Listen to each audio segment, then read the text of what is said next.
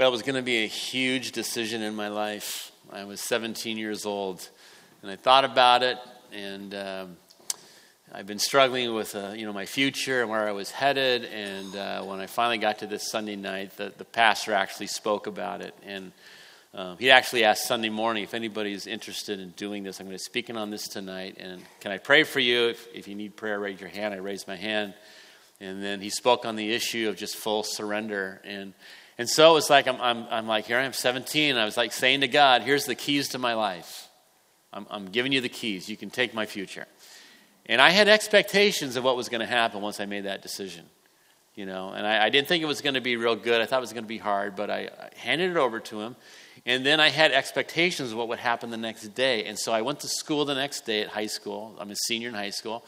And I remember walking around the campus, I kind of had my, like my head cocked because my expectation was God is going to tell me what he wants to do, what he wants me to do with the rest of my life.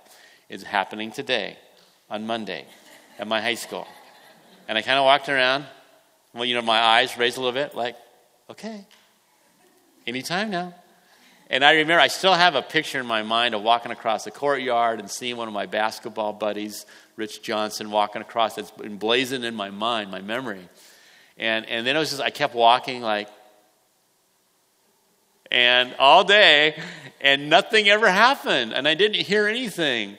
And then I, I, I well, maybe tomorrow and Tuesday, and, and, nothing. And then pretty soon my expectations started to drop, and not Wednesday, not Thursday, not Friday, not the next month, not the next year. I went on for years not getting what I wanted. I mean, have you ever taken a huge step of faith with expectations and then it didn't happen the way you thought it was going to happen? You know, like, okay, I'm, I'm going to put my faith in Christ, or I'm going to I'm going to allow Jesus to be completely the leader and Lord of my life. He's going to be the center. And when I make that decision, all my problems are going to evaporate. Or all my personal shortcomings are going to get resolved. And then you wake up and you're like, hey, I'm still jealous. Hey, I still have a short temper. I still have a cutting tongue. I, I still have cravings for drugs. I still have those dreams about those user dreams about using in my dreams, and they're still there. I thought they'd be all gone. What happened? You know, and you're just like, when that happens, it's like, did we do something wrong? Did I miss something? Did I not have enough faith? You know, and it's it's it's difficult when you go through something like that. And what do you do when you do go through something like that and your expectations are not met? Um, you know, there's, it's an interesting thing because there's a story in this book that we looked at last week. If can anybody remember the name of this prophet? Starts with an H. Yeah, all right, Haggai. You can find him between the Z's. His zip code is between the Z's. Zephaniah and Zechariah is Haggai. It's two pages. And uh, the companion book to Haggai is you go back to Ezra because that's what historically that's what's happening. The book of Ezra, Haggai is in that book of, of, of Ezra. Okay, so, their story was the whole city had done something major. They let, they li- the whole city listened to God. And so, okay, God, we, it, well, back, they, they, let's go back. Here's what happened. So they came from Babylon. They've been exiles. And some of them were born in Babylon, but there were some old timers who actually were kids and they were exiled from Jerusalem to Babylon and they came back as old people back to Jerusalem. And they've been away for decades, and they come back, and what, you know, the wall's broken down. That's terrible because that's your defense. The, the temple's a shambles because the temple is what identified them as a people, that they worshiped as one true God. And then their houses were probably a mess when they came back. So I think they did what most of us would have done. The first thing they started to do was they, they dealt with their houses because that's where you live, that's where you sleep, that's where you eat. And so that's what they did. They started taking care of their houses and they kept taking care of their houses and they kept taking care of their houses and they kept taking that's all they did was take care of their houses they were doing home remodel projects one week after another year after year after year it's like it just kept going on it's like and finally god's like time out that, that's enough on you i did not call you to be my people so you could experience the american dream this is not about owning a house, folks. This is about you being my people and walking with me.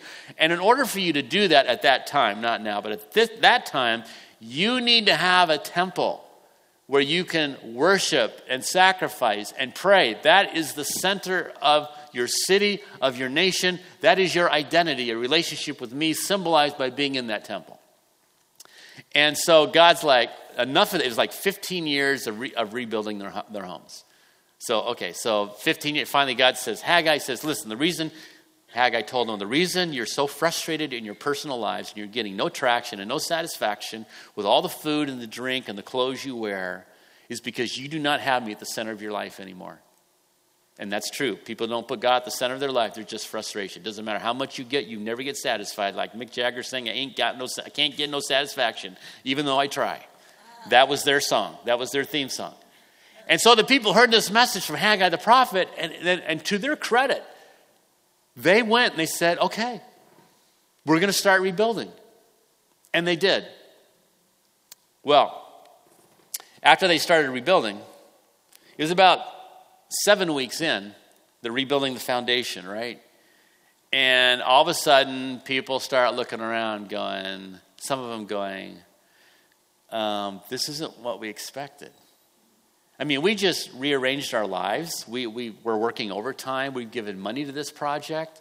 We're putting our elbow grease into it. And, and some people are like, this is not good. Uh, let me read to you what happens. This is Haggai 2, if you want to turn to it, verses 1 through 3. In the second year, of, this is seven weeks after they started. They've been building now for seven weeks, almost two months. So in the second, second year of King Darius, on the 21st day of the seventh month, the word of the Lord came through the prophet Haggai. Speak to Zerubbabel, son of Shealtiel, governor of Judah, to Joshua, son of Jozadak, the high priest, and to the remnant of the people. Ask them, who of you is left who saw this house in its former glory?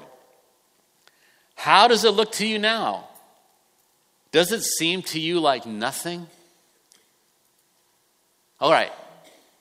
Seven weeks of rebuilding, seven weeks of giving their lives over. And what do they have to show for it? For the people been around, they're like, does this seem like nothing? That's called a great unmet expectation. If you go back, some of the, it's kind of, uh, use your imagination what this scene would have looked like. I'm going back to, like I said, the companion book to Haggai is Ezra.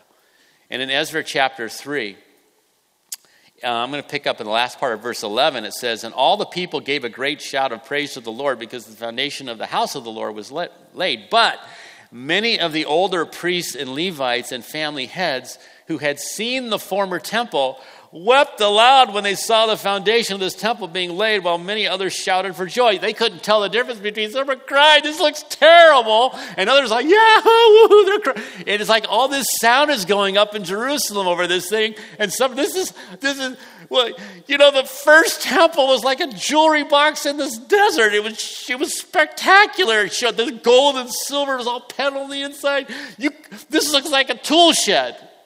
We're going to worship at a tool shed. I can't believe this.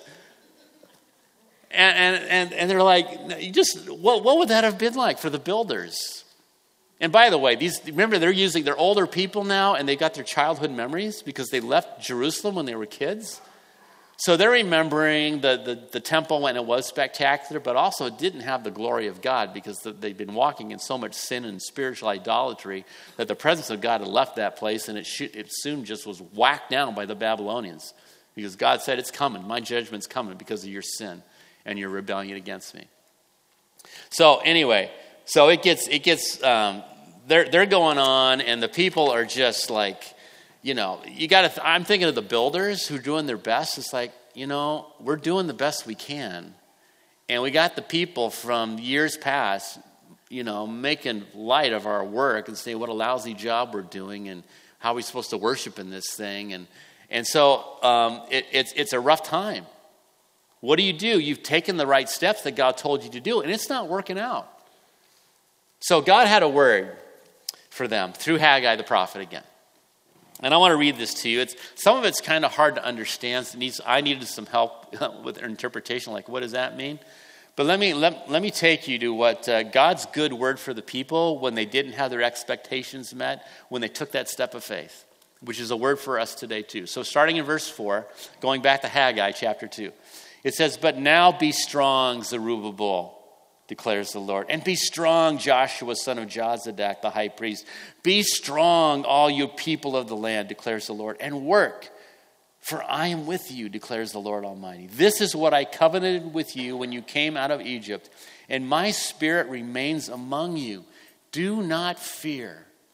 He goes on, This is what the Lord Almighty says In a little while, I will once more shake the heavens and the earth, the sea and the dry land.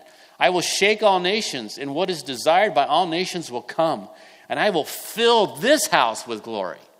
Temple number two, I'm going to fill this house with glory, says the Lord Almighty. The silver is mine, and the gold is mine, declares the Lord Almighty. The glory of this present house will be greater than the glory of the former house, says the Lord Almighty.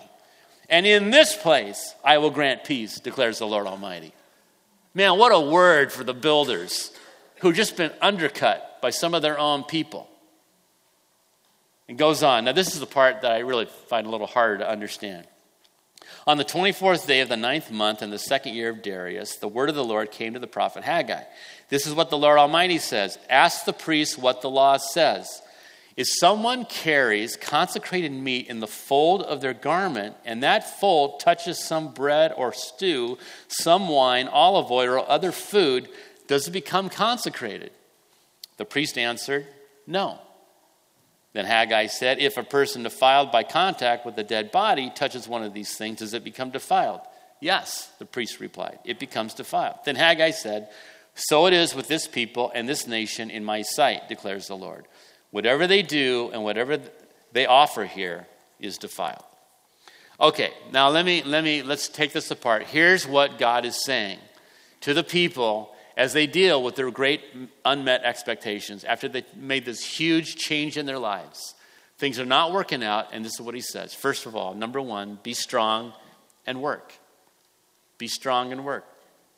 Here they are, trying to do a good thing and obeying God, and now the older people are crying over how bad it looks, okay? Not only that, if you go back into Ezra, the companion book to Haggai, you also see that there were some non Jewish people who were um, not who were resisting them and throwing up all kinds of roadblocks to the building project. So they had external obstacles and they had internal obstacles. They're, they're being disheartened and they have people in front of them trying to, trying to knock them out and, and prevent them from doing this. So what do you need? You need strength. And, and, and the prophet says, listen, God is saying to you, I have given you strength. My spirit is with you. Be strong. You need to know my spirit is, is with you. You use the strength that you have and work. Do the job, nose to the grindstone. It does not have to look like Solomon's temple. You just do you right now. You just do you. You do what you can do. You may not be as skilled as those masons, you know, 800 years or 5, 300, let's see, how many years ago? 1,900, uh, four, four or 500 years ago. Maybe you don't have the skills that they did, and you don't have the resources. You don't have as much gold, as much silver as they had. But you just do what I told you to do. It's fine. That's a good word. Be strong and work. And then, and then remember this the future is going to be better than the past. Yep, Solomon's temple at times housed the glory of God, and it was an architectural wonder. But the temple you're building, that some think is kind of lame, let me tell you something. That temple, temple number two, now they, he didn't spell this out. He just says the glory's coming. But I can tell you, we can tell you from history what happened. God in the flesh showed up in temple number two. The Messiah, Yeshua HaMashiach, Jesus of Nazareth, he came into that temple, he taught in that temple, he healed in that temple, he cleansed that temple, and when he was crucified, there was a curtain in the temple that was torn in two to say that man and God can now be reconciled, and there is nothing keeping us apart because of what Jesus did for us on the cross. All that happened in temple number two.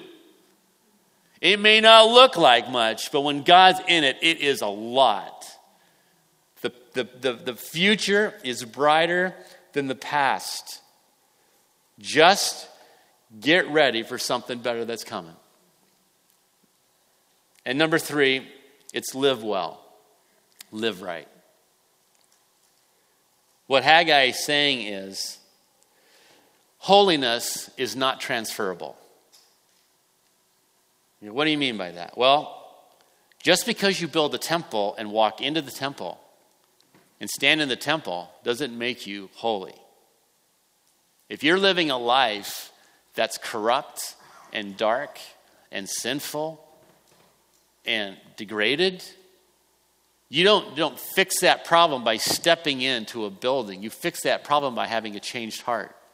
There's got to be repentance. You got to be you got to reform your life. Okay? There's a, there's a good um, example of this in, in Jeremiah. And the people were saying back then, hey, you know, Jeremiah says, this is chapter 7. This is what the Lord says Reform your ways and your actions, and I'll let you live in this place. Do not trust in deceptive words and say, oh, this is the temple of the Lord. This is the temple of the Lord, the temple of the Lord. He goes on to say, if you really change your ways and your actions and deal with each other justly, if you do not oppress the foreigner, the fatherless, or the widow, and do not shed innocent blood in this place, and if you do not follow other gods to your own harm, then I'll let you live in this place in the land. Okay, so holiness comes through a change of heart. It's, it's agreeing with God and walking with Him and re- being reformed on the inside.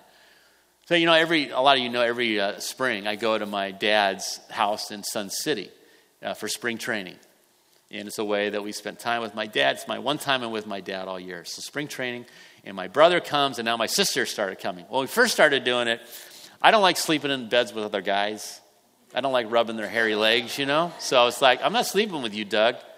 You know, he had a bed for us, but I'm not sleeping with you, so where else could I sleep in a small house? So I had to sleep on the patio outside with the coyotes and the train going through. So, and I hear the coyotes, they kill a rabbit and they start barking. You know what coyotes do. And so that's where I sleep. And then we did that, and then, he, then my dad moved to another house, and uh, then I slept in the laundry room. And actually, as far as laundry rooms go, it's a really nice one. It has a skylight, and it's pretty big. It was pretty nice. But then my sister started coming, so there wasn't room for me in the laundry room, so I had to move in the garage. So now I sleep next to his cars. That's what I do when I go. Here's the, you know you can you believe this? Every year i go i have yet to turn into a honda civic. Just because i sleep in a garage does not make me a car right? And just because you come into a church does not make you a christian. There's not an automatic transference or conversion. It's something that happens that we have to choose and that's what god is saying to them live well now i want you to think about your life and maybe these notes were already up there so let's go back to number one be strong. Here's what we need to do. Okay, your expectations were not met. You took a step of faith and it did not work out. So, what are you going to do? Here's what you do. Let's take the game plan from Haggai. Be strong in the Lord and work out your salvation. Be strong. Ephesians 6:10.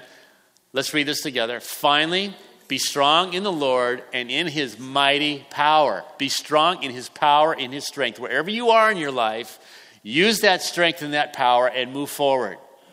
It's not like, well, I just need to kind of give up because nothing's happening. No, you need to keep going forward, not backwards. And you have the strength. If the Spirit of God is in you, you have it to move forward. And then he said, and work out your salvation. Read Philippians 2.12. Continue to work out your salvation with fear and trembling. Keep learning. Keep growing. Don't ever give up. Listen, I'm not the brightest crayon in the box. I'm not the smartest guy. I'm not the greatest leader. I'm not all of those things. It's like I am just who I am. It's like I'd be one of those not very good workers, masons, you know, making mistakes, chipping at the, at the stone to make the new temple. But it's like you just you just do you. What what has God put in you? Do that. And do it the best that you can and keep growing and getting better. So you keep learning, you keep reading, and you keep praying. If you don't know how to pray, you learn how to pray. And you keep sharing your faith. And you keep showing up to worship. And you, if you're not in a small group, or start going to one. But just keep going, keep going, keep learning. I mean, I learned something about relating to uh, the secular world by reading in, in Ezra this week. I, I got, I like, oh, that, that's really good. It was this little nugget. Well, I never saw that until this week. That happens all the time. I'm always learning new things. That's the way it is with God. You keep, you keep going, you keep learning.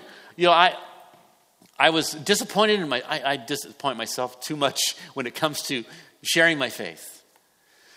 And so, right after the fires, I was talking to the brother of one of my neighbors. He had to evacuate, and he, he was, and as we're talking out on, on front of my house, I could see the fear. I could see it in his eyes, and I could hear it in his voice.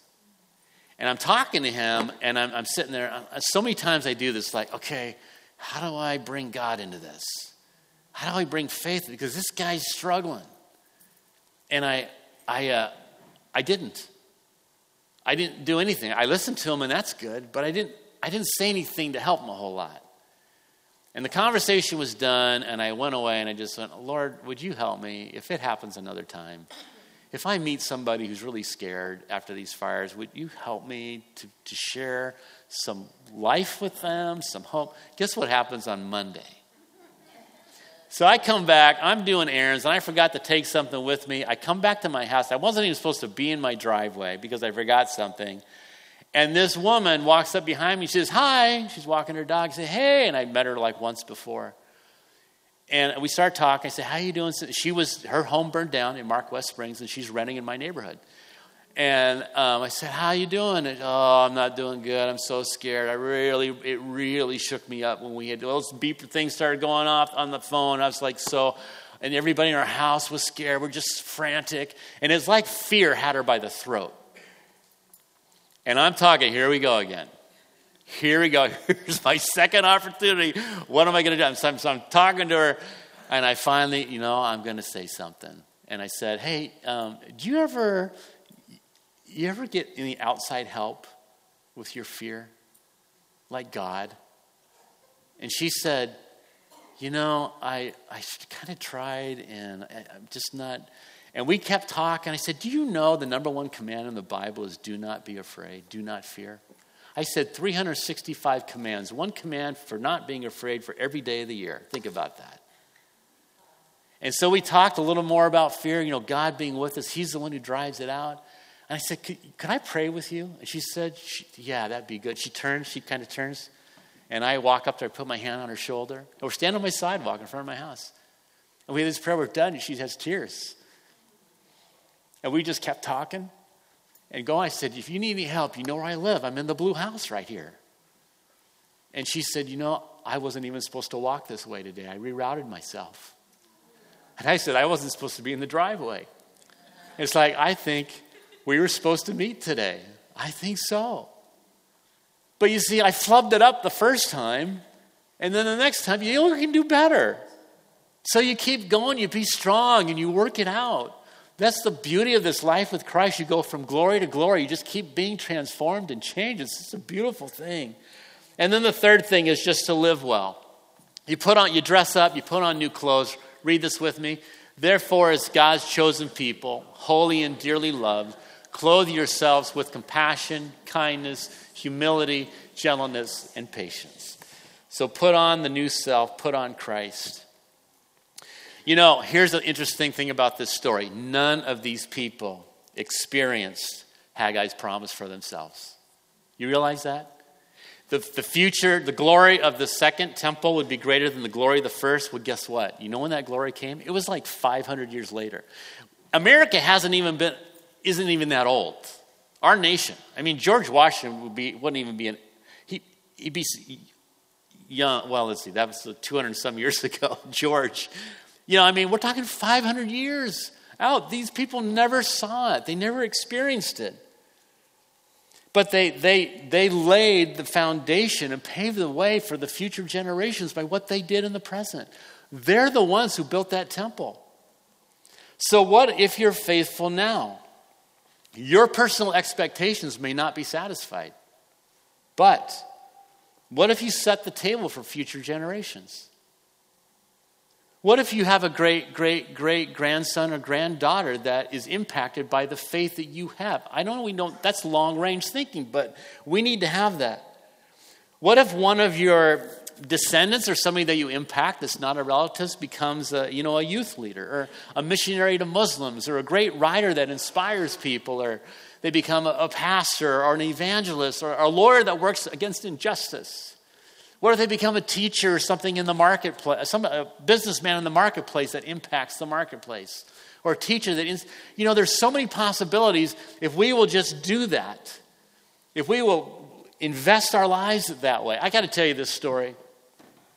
I was just been touched, you know, by, by Harry. This is Harry's Bible. Um, this Bible is probably from the 1800s. And Harry was my great my great grandfather. And in this Bible or notes. He was a, what I'm told, I don't know a lot about him. I could get, barely get his name out of my dad. It was hard. I mean, they didn't pay much attention. And Harry only lived to be like 45 years old. But what we're told is that he was a, he was a, uh, he rode horseback. He was a circuit rider on horseback. And so he'd get on a horse and he'd ride around to different towns and he would share the gospel with people. And there's notes in this Bible about the size of the ark and he says this is what science says about the way what constitutes a man that talks about the body and he has notes about abraham and in the it looks like a horse stepped on the corners in the new testament. He's got notes all in the margins. They're so small you can hardly read them but it's my i got it when my grandma died at 99 years old. I was given this bible after she died of my great grandfather harry. Died when he was 45 years old. I don't know i don't think he thought what, is my, what, what impact is my life going to have? What's going to happen as a result? So, you know, he's a small town guy. He probably didn't have much of an education. He may not have been a good teacher or preacher. I don't know. But I know this he had a boy named Merrill, Merrill Bassett. So Harry Bassett had Merrill Bassett. Merrill Bassett, he never got to see his own son become a pastor. Merrill Bassett was a, was a pastor for 40 years. And then Harry had a grandson named Milton Bassett. Milton Bassett was a pastor for 40 years. And then he had a great grandson named Rick Bassett. That's me. And I've been a pastor for 32 years. And I've been a, a, yeah. I've been a worship leader for four and a half. I'm in my 37th year of ministry. And I've got a son, he's had a great great grandson named Jeff Bassett, who's been a pastor for five years. And if you put it all together, it's almost 120 years a pastoral ministry from Harry, from Harry on horseback, just going around. You know, what about, what about for us? Just saying, it's like these people, I'm just going to do, I'm going to do what you told me to do, and it may not be very impressive, but I can set the table for future generations. I want to be strong and I want to do the work, whatever God's called me to do. Because what else is there? If you abandon it, if you give up, you take your foot off the gas pedal, I mean, a life without Christ of not moving forward is just like in sin. What hope is there in sin? It erodes our souls until it destroys them. There's no hope there. So we might as well go forward, even when it's hard. We're not saying it's not hard, it is hard. But that's why there's power. There's the power of the Spirit to help us. So, what I want to do today is just, and some of you just to come up and say, God, I want you to help me to be strong in your spirit, to do what you want me to do and to do the work. And some of you to come and pray. You've got one, you've got family that's lost. And you want to see them in the fold. And you want to pray for them this morning. And see, you want to see something great happen in those generations. I pray for my grandkids all the time. I pray they grow up the way Jesus would grow up in wisdom, in stature, in favor with God and men. That's my prayer for my grandkids. And I don't know, I'm going to keep praying it because I want to see that happen. And so, if you want to join me at the front, I'm going to be praying for myself, but also to pray together this morning. Why don't you stand up? We're going to sing a song. And as the song is playing, just come to the front and we're going to pray together this morning.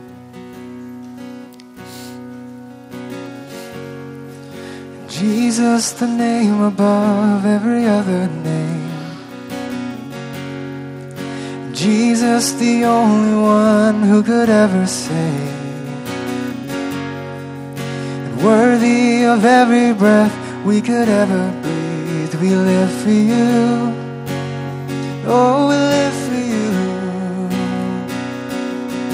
And holy, there is no one like you. There is none beside you. Open up my eyes in wonder and show me who you are and fill with your heart and lead me in your love to those around me, and I will build my life upon your love. It is a firm foundation.